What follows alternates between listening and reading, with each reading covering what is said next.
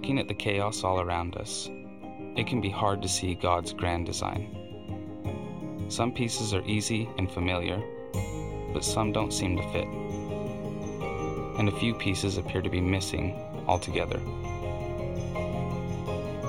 So is life just random? Is God really in control? Does he see something that we don't? With time and patience and trust in the designer of life itself, we'll see that God has all the pieces carefully laid out. And there will be a day when everything will come into focus, and we'll see the wisdom, the perfection, and the beauty of all that God planned. Well, hello, church. If I haven't met you before, my name is Brian. I'm one of the pastors here at Christ the King Church. I want to welcome you. If you are online, we are so glad that you're here. And if you are here in person, we are expectant for what God is going to do today. So back in high school, I was a swimmer, and our team would travel all around the state of Alaska competing in different meets. And one year, I got to go to state, which isn't as impressive as it sounds because there's like seventeen uh, people who live in the state. And so most of them got to, to go to state. But anyway, uh, our coach had a friend, and he called in a favor. And we got to actually uh, connect with an Olympic trainer. So an Olympic trainer, like a person who trains Olympians. And he agreed to come and volunteer to stretch me and a couple of my buddies before our big meet. And so we were excited. We said, yes, this is incredible. How often do you get a chance to work with an Olympic trainer? So my friend and I met with the trainer at five a.m. because apparently that's when they do business.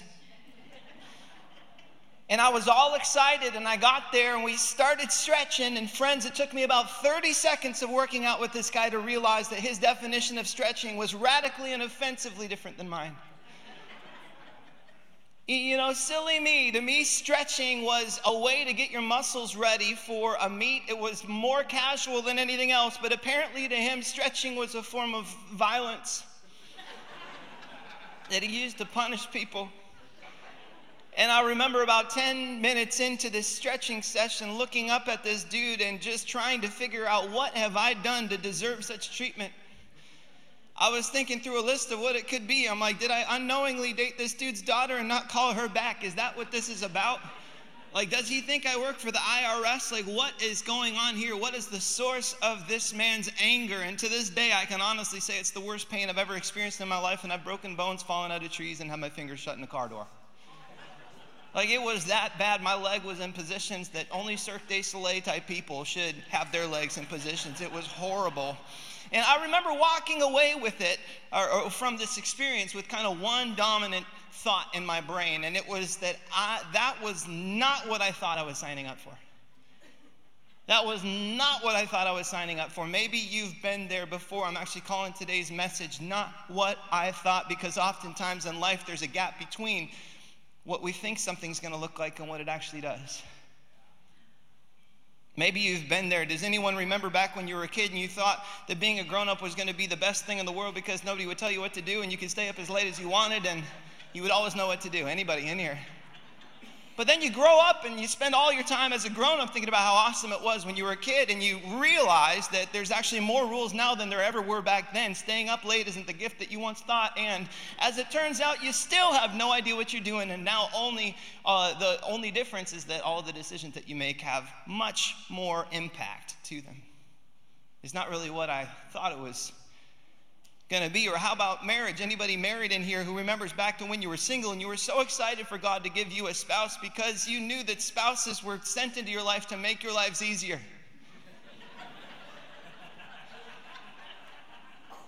But then you get married and you realize that marriage isn't God's design to make your life easier. In fact, it's by definition something that makes your life infinitely more complicated and challenging, but it's actually through the challenge and complexity that God's able to shape you into who you're called to be.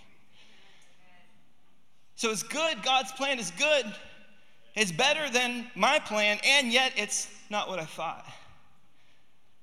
And right now we're in the middle of a series called God Plan, where we're looking at the intricacy and beauty of God's plan. And we've been learning that God's plan has been unfolding since the beginning of time, and it's far more detailed and wonderful than you could ever imagine. But this week I actually want to speak to the gap between our expectations of God's plan and the reality of God's plan.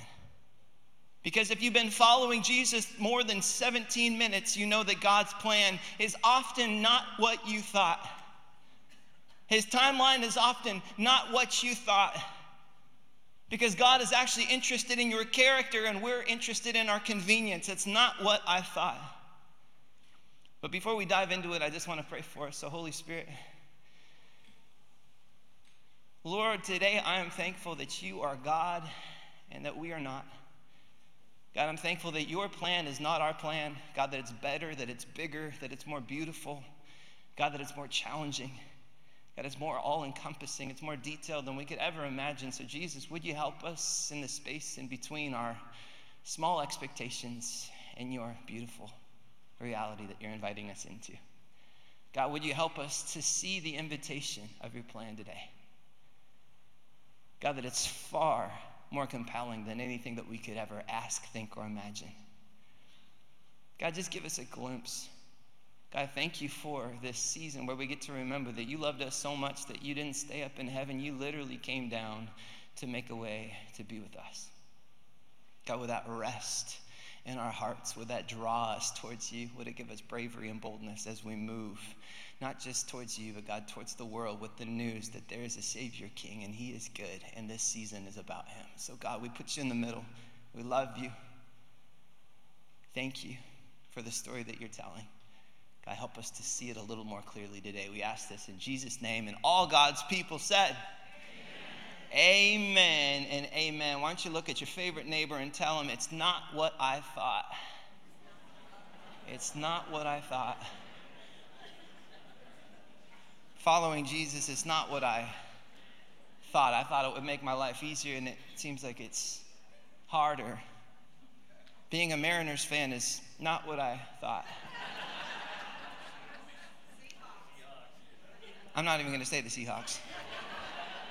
Paying five bucks for gas is not what I thought I'd be doing in twenty twenty-three, and yet here we are. It's not what I thought. I thought life would get easier, but it seems like it's getting harder, and now I'm left asking the question, what do I do in the gap? What do I do in the gap between expectations and reality? And in the Christmas story, there is a gap. And there's actually multiple, and the first one that I want to speak to is the time gap, because in Isaiah, you've got the promise of Christmas. This is Isaiah seven, uh, fourteen. It says, therefore the Lord himself will give you a sign. Behold, the virgin shall conceive and bear a son, and shall call his name Emmanuel, which means God with us. And this is the good news that we have a God who's not distant. He is a God who came to be with us. Us, not just on the good days, but the bad days. He is God with us. So we read Isaiah seven fourteen, and we think this is the good news. We read this, and we're like, yes, Christmas is coming. The manger king, the eight-pound, six-ounce baby Jesus is on his way. And we say, God is good all the time, and all the time God is good, and he is good. I would never argue that point. But the problem is that after the promise was spoken in Isaiah, it was immediately followed by four hundred years of silence. So the people of God were given a promise, but they were never given an E T A, which means that they spent the next four hundred years waiting for the fulfillment of that promise, which begs the question, what do we do when God says wait? What do we do when God says wait? What do we do when there's distance in between a promise that's given and a promise that's fulfilled? What do we do when we even know that help is on the way, but it's not getting here as quick as we thought? I've got three simple ideas. The first one is not all that profound, but it's true. The first idea is we pray. We pray. If we're in a season of waiting, we pray. I need you to know that just because you're having a hard time hearing God in this season doesn't mean that he's having a hard time hearing you. Your God hears every word that you utter. Your God has your full attention. He is literally listening to every single word that we utter. So I don't know what you are waiting for this Christmas season. Maybe you're waiting for a breakthrough. Maybe you're waiting for a medical miracle. Maybe you're waiting for a family miracle or a financial miracle. Maybe you're waiting for healing. Maybe you're waiting for a baby. Maybe you're waiting for a relationship to start or a relationship to be restored. Maybe you're w- waiting for direction. But whatever it is that you're waiting for, here's what you need to know about God. You can always call out to him day and night and say, "Oh God, oh God, I I need you now," and he is going to listen. And that just by itself is just stunning. He is going to listen to your every word. He says, make your requests known before the Lord. Keep asking, keep seeking, keep knocking, because the King of Kings is listening. Galatians four verses four and five say, when the fullness of time had come, God sent forth his son, born of a woman, born under the law, to redeem those who were under the law, so that we might receive adoption as sons. So this is good news. This is New Testament news. This is Galatians. This is Paul speaking into the fulfillment of the promise, which is why we pray. We pray because our God always comes through when the fullness of time has come. And even when we're in seasons of waiting, we know that God always answers his promises. Amen? Amen. Amen. So first thing that we do is we pray.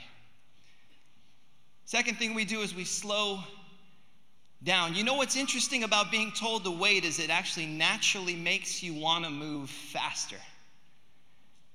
So when somebody says, hey, wait right there, it actually does something in my spirit that makes me want to move even more than, than I wanted to move before. But here's the question. What if the season of waiting that you're in right now is actually an invitation to slow down? In his book, The Ruthless Elimination of Hurry, John Mark Comer talks about the spiritual practice of slowing, which literally means intentionally slowing down the pace of your life so that you can see and experience what God is up to. And he gives a couple examples in his book of what this can look like, this slowing practice. And and they're a little bit off the wall. Like, I love them, but like I'm just telling you on the front end, they're a little bit crazy. And so uh, here's something that you can do. He's saying, I'm giving you a list. Here's what you can do if you want to slow down your pace in such a way that you can actually see what God's up to. So the first thing is this. You can try driving the speed limit.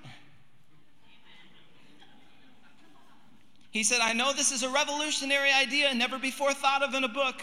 But what if you drove the speed limit? Like, what if when the sign said twenty-five miles per hour, you actually drove twenty-five miles per hour?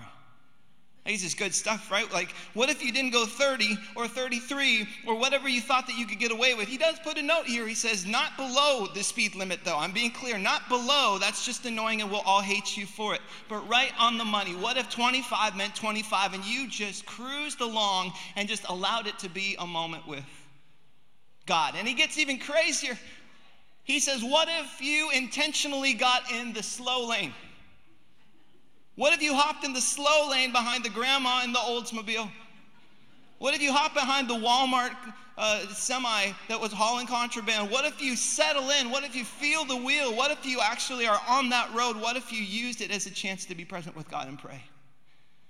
Like, what if you intentionally moved to the slow lane to actually allow something different to happen in your brain? Because your brain is saying, I need to get there faster, but God's actually inviting you that there's something for you along the way if you would just slow down. And I remember how crazy that sounded the first time I read it, but for the past couple years, every few weeks when I am feeling like nothing's happening fast enough, I actually make a conscious decision to move over to the slow lane and spend some time behind someone who clearly has no place to be. And friends, it can be painful. I'll be honest, it is not my favorite practice. But if I stay in that lane long enough to slow down my heart, to slow down my mind, here's what happens. I start to remember that it's not about how fast you get there. It's about who you're becoming along the way that really matters to God. I remember that God's not hurried, and it creates a question in me, why am I so hurried? If the God of the universe, who is over all and in all, is not hurried, then, then why am I? Friends, what if instead of trying to speed God up for once, you allowed him to slow you down to the pace that he's trying to move in your life? Third idea. When God says wait, we remember that God is working in the waiting. Lamentations three verse twenty-five says, "The Lord is good to those who wait for him, to the soul who seeks him." It says, "It is good that one should wait quietly for the salvation of the Lord." I'll repeat that again. It is good that one should wait. I'll do it again. It is good that one should wait. It is good that one should wait quietly. It is good that one should wait quietly for the salvation of the Lord. Because waiting time, friends, is never wasted time when it's given to God. I heard one pastor say it like this: we have microwave expectations, but we serve a crockpot God. So we want it done now, but God wants it done well. And there's a seasoning that only happens in our souls with time. There's no substitute. So the invitation to waiting is the invitation to notice the work of seasoning that God's doing in your souls along the way, sometimes in the silence and in the waiting. So what do we do while we wait? We pray. We make our requests known before the Lord. We keep knocking on that door, even if it's been seemingly quiet. And we actually slow down. Instead of believing the lie that I need to get there faster, I'm actually going to believe the truth that the way that I wait is more important than how long I wait. And we remember that God's working and not waiting. He's seasoning something in our soul that's preparing us for what's next. Friends, waiting is always preparation for what God has next. And when we look at the Christmas story, there's there's more gaps to it, because even after all of these years, Jesus arrives and there's still a gap between what Jesus is and what they expected him to be. And so the question is, what do we do when God's plan doesn't look the way that we thought it would? And in Luke two, chapter or chapter two, verse seven, it says that Mary gave birth to her firstborn, a son, and she wrapped him in cloths and placed him in a manger, because there was no guest room available for them. And I know this is probably a scripture that you've heard so much, but I don't want you to allow the familiarity of this story rob it of its drama. Because we've got the King of Kings and the Lord of Lords moving into the neighborhood, and rather than having a coronation ceremony, they put him out back in the barn. Like, think about the nuance here. Rather than lying him in a bed of Egyptian cotton, they put him in a feeding trough for donkeys. And it's actually through this story that it proves that it's God's blessing, not just in the circumstance that we find, but that God is in every circumstance that we find ourselves in. And this week I was doing a lot of reading about resiliency and grit, because I'm just trying to figure out what differentiates people, what allows people to keep getting up even when their expectations might not be met. And what I was trying to figure out is, what are the variables or traits that make people resilient? Like, what is it that allows certain people to keep moving forward even when they get knocked down? And what's so fascinating, friends, is that by far the single trait that gets mentioned more than any other is simple gratitude. Church, are you thankful for what you've got? Or are you so consumed by the things that you feel like are missing in your life in this season? Because you can't focus on both. So when it comes to resiliency, when it comes to grit, when it comes to our ability to get back up, there's nothing more important than simple gratitude. Are you grateful? So what do we do when God's plan doesn't look the way that we thought it was going to look? Here's the first thing we do. You look for things to thank God for. You ask the question, what do I still have here? Even though it doesn't look like what I thought it was going to look like, what is God giving me in this moment? And that might sound overly simplistic, but it's true. The Bible is just littered with all sorts of verses that actually point in this direction. First Thessalonians five, verse eighteen says, "Give thanks in all circumstances." Philippians four, verse six, "Do not be anxious about anything, but in every situation, by prayer and petition," it says, "with thanksgiving, present your requests to God." So don't just bring your requests to God, bring them with thanksgiving. Thanksgiving for what God's done and for what he's going to do, because we know that he's a faithful God. He's the same then and he's the same now. And in Psalm one hundred, verse four, it says, "Enter his gates with thanksgiving and his courts with praise. Give thanks to him and praise his name. And what's so interesting in here is not just saying when you enter the gates of thanksgiving. There's actually an invitation that being thankful is the way to the gates of God. And what you might not know is that gratefulness in and of itself, this practice of gratitude, finding ways to actually find the beauty even in the brokenness, it actually rewires your brain.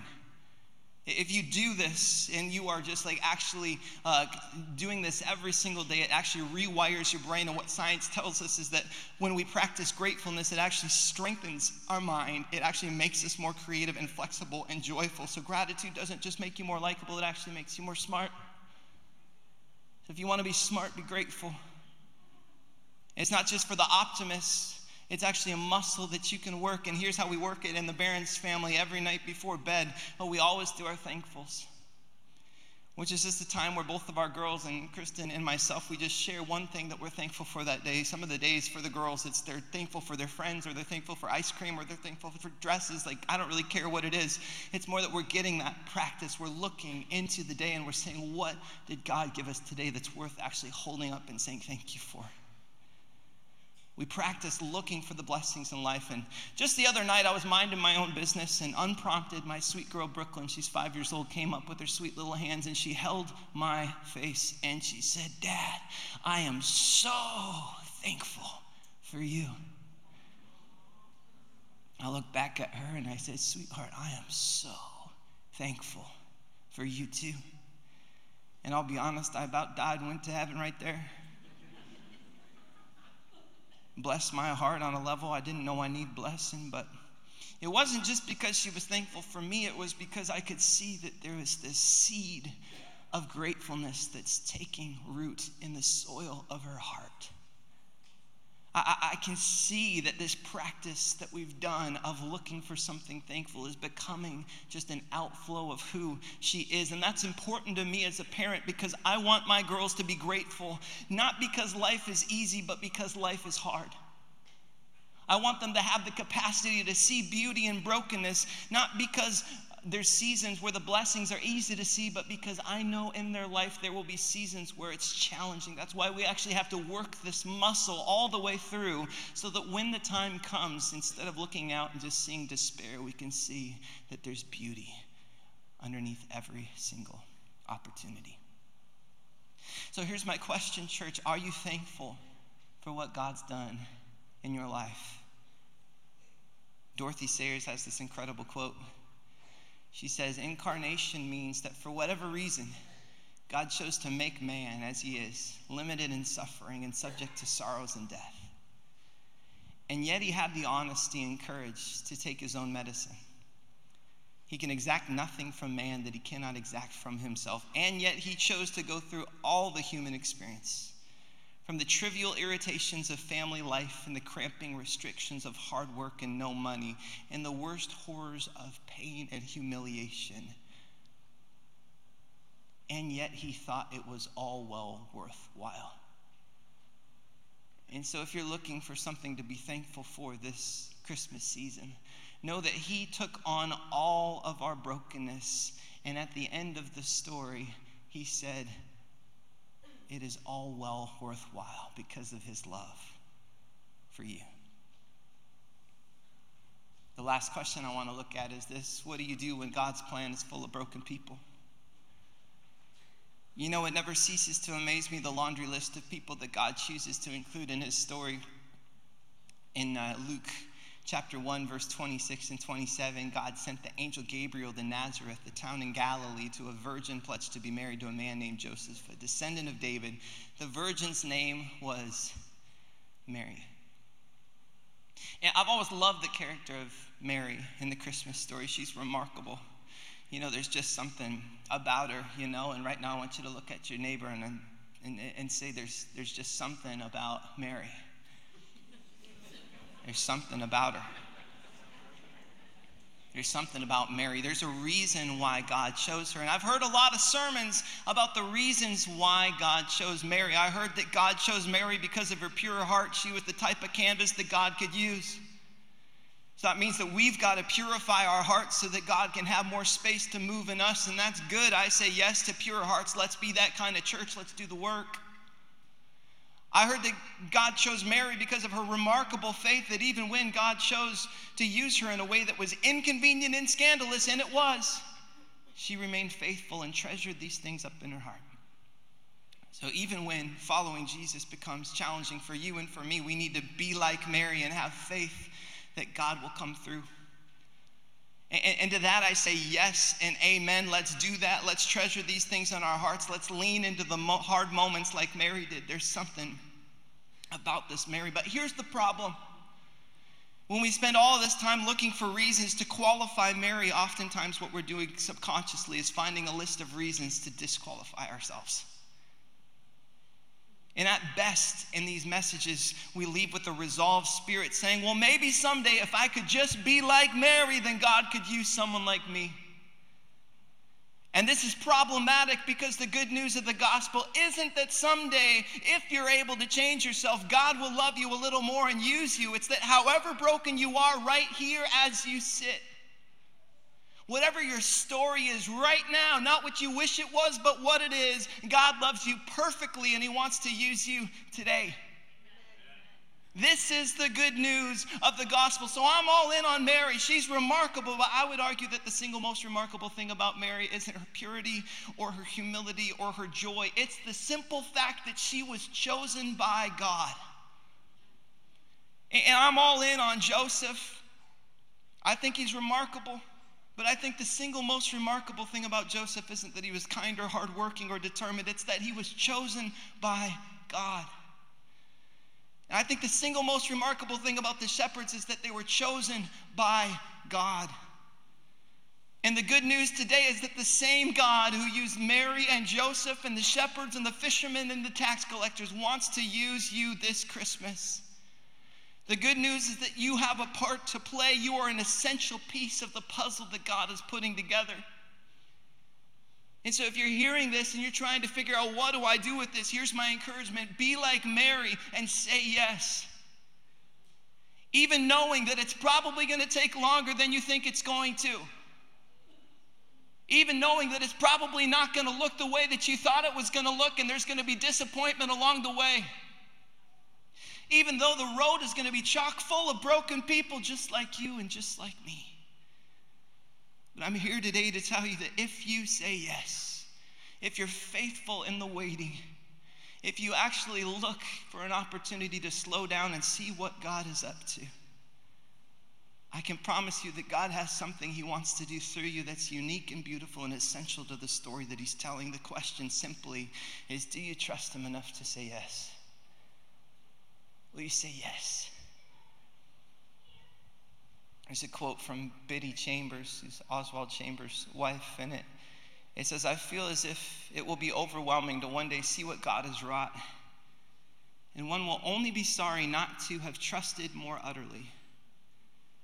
So just go on praying and believing, and we will surely find that God is doing wondrous things all of the time. I just love that. We will only be sorry not to have trusted him more utterly. I know that's my fear. Lord, I want to trust you. I don't want to get to the end and actually see that there's this gap and see that I left something on the table. I want to trust you more utterly today. I'll close with this. Growing up, I loved Christmas. Christmas was like a big deal in uh, our home, and every December we would decorate our home, and it was one of my favorite times of the year. We never had a big home, but we always had tall ceilings, so we'd, every year we'd go out and we'd find like a twelve or thirteen or fourteen. One year we had a fifteen-foot tree, and I remember pulling that sucker through the door, and like when we came in, like the branches just attacked our kitchen and everything broke. It felt like... And I remember one year we had to decorate the tree on the side because uh, we couldn't actually get to it when it was like in its upright position. It was too tall for our ladder. And I remember each year my mom and uh, made my sister and I uh, make paper snowflakes. And no matter how disfigured or ugly they looked, we would always hang them up around the house. And looking back, I loved that because it made me feel like I could look around and I was actually a part of Christmas. We put up all the ornaments on the tree because each of them represented a story. They were all from a moment where we said, this is important. We want to put it on our tree. And now that I'm older, I've found that I'm clinging to some of these old traditions. And this year I'm saying, I know they're not perfect, but I want my kids to be the one who make the paper snowflakes that we hang up around the house. And I know it might not look like Pinterest, but I want all the ornaments up on the tree, even the ugly ones, because each of them represents a story. And when we get done decorating, I don't just want it to look pretty. I want my girls to be able to look around and feel like they are a part of this story, because they are. The King of Kings, the Lord of Lords, has actually written them into the story through his great love. And so this year, as we were thinking about Christmas at C T K and what we wanted to create, we decided we want to enlist your help. We want this to be a family affair, and we're doing that a couple different ways. The first way is that last month I talked to Pastor Dwayne, our, our children's pastor, and Uh, I got to see if uh, the kids of C T K might be able to bless us with some custom-made snowflakes to hang up in the commons to make this building feel more like a home. And my hope by hanging these up is to actually remind you that the gifts that we're bringing to God this Christmas are imperfect at best, but that's what makes them beautiful. It's not the how we make them that make them special to God, it's that they come from us. And it's actually in the imperfection that we find the beauty of Christmas. And so as you leave, be sure to take note, because the kids of C T K have created some masterpieces for you. And the second way that we're inviting you in is we actually want to have all of you help us decorate our family tree. So here's your assignment this next week. Will you and your family actually go and get an ornament? It can either be something you buy or something you bring from your uh, collection. I do want to be clear, though, as much as I would love to say we'll get each one back to you, I can't say that with full confidence. And so if there's an heirloom, sixth generation, let's leave that at home, and let's bring something else that's meaningful that will be a representation of you. Because we actually want you to be represented on the family tree, because you are. Because Christmas isn't a story we read, it's a story you're a part of that's still unfolding. And so this year, next week, would you literally spend some time, bring an ornament, and we're going to put it up on that tree so that we can see, even if there's some ugly ones, I don't care. I think that's beautiful, because that is the picture of the family that we want to celebrate this year, that God is moving through each and every one of us. Amen? Amen. Amen. So next week, I will see you with all of your ornaments. And uh, I'm going to pray for us in a second, and then uh, we're going to be actually singing a song. And before I pray, uh, I want to tell you that if you're new to the faith, if you are new to the Bible and all the Bible stories, this song actually has a bunch of Old Testament stories. And if you're unfamiliar with some or all of them, that's okay. Here's what you need to know. In every single one of the stories in this song, God is faithful. And it's God's faithfulness that we get to celebrate. And the good news of Christmas is that the same God who was faithful then is still faithful with whatever situation that you are facing. And even if you've been waiting a really long time for God to show up in the way that you can recognize, I need you to know that he is faithful. And even if what you actually got isn't what you thought you were going to get, I need to remind you that God is faithful. And even if there's broken people every step of the way, I need you to know that God is faithful. He is the same God of Jacob. He is the same God who was doing miracles in the Old Testament, and he's doing miracles here today. So I'm going to pray, and then I'm going to ask you to stand, and we're going to sing this song together. Holy Spirit, thank you that your plan is better than any plan that we could ever dream of. God, thank you that your plan is to take something imperfect and allow the brokenness of it to not be a barrier, but to be an entry point so that God, so that you can be shown through us, God, that the cracks in our character are the things that your light shines through, so that people can see that it's not us, it's you. You're the hope, you're the love, you are the grace, God, that's been poured out. So this year we celebrate your plan. We say, Lord, will you help us to span the gap and figure out what it looks like, to lay down our expectations and say yes to the reality that you have in front of us. Would we wait well? Will we slow down? Will we stop putting undue expectations, God, on what it looks like, and will we just receive what it is that you have for us today? We love you, Lord. This is all for you. We ask this in Jesus' name. Amen. Amen. Will you stand with me? We are going to sing a song called Same God together.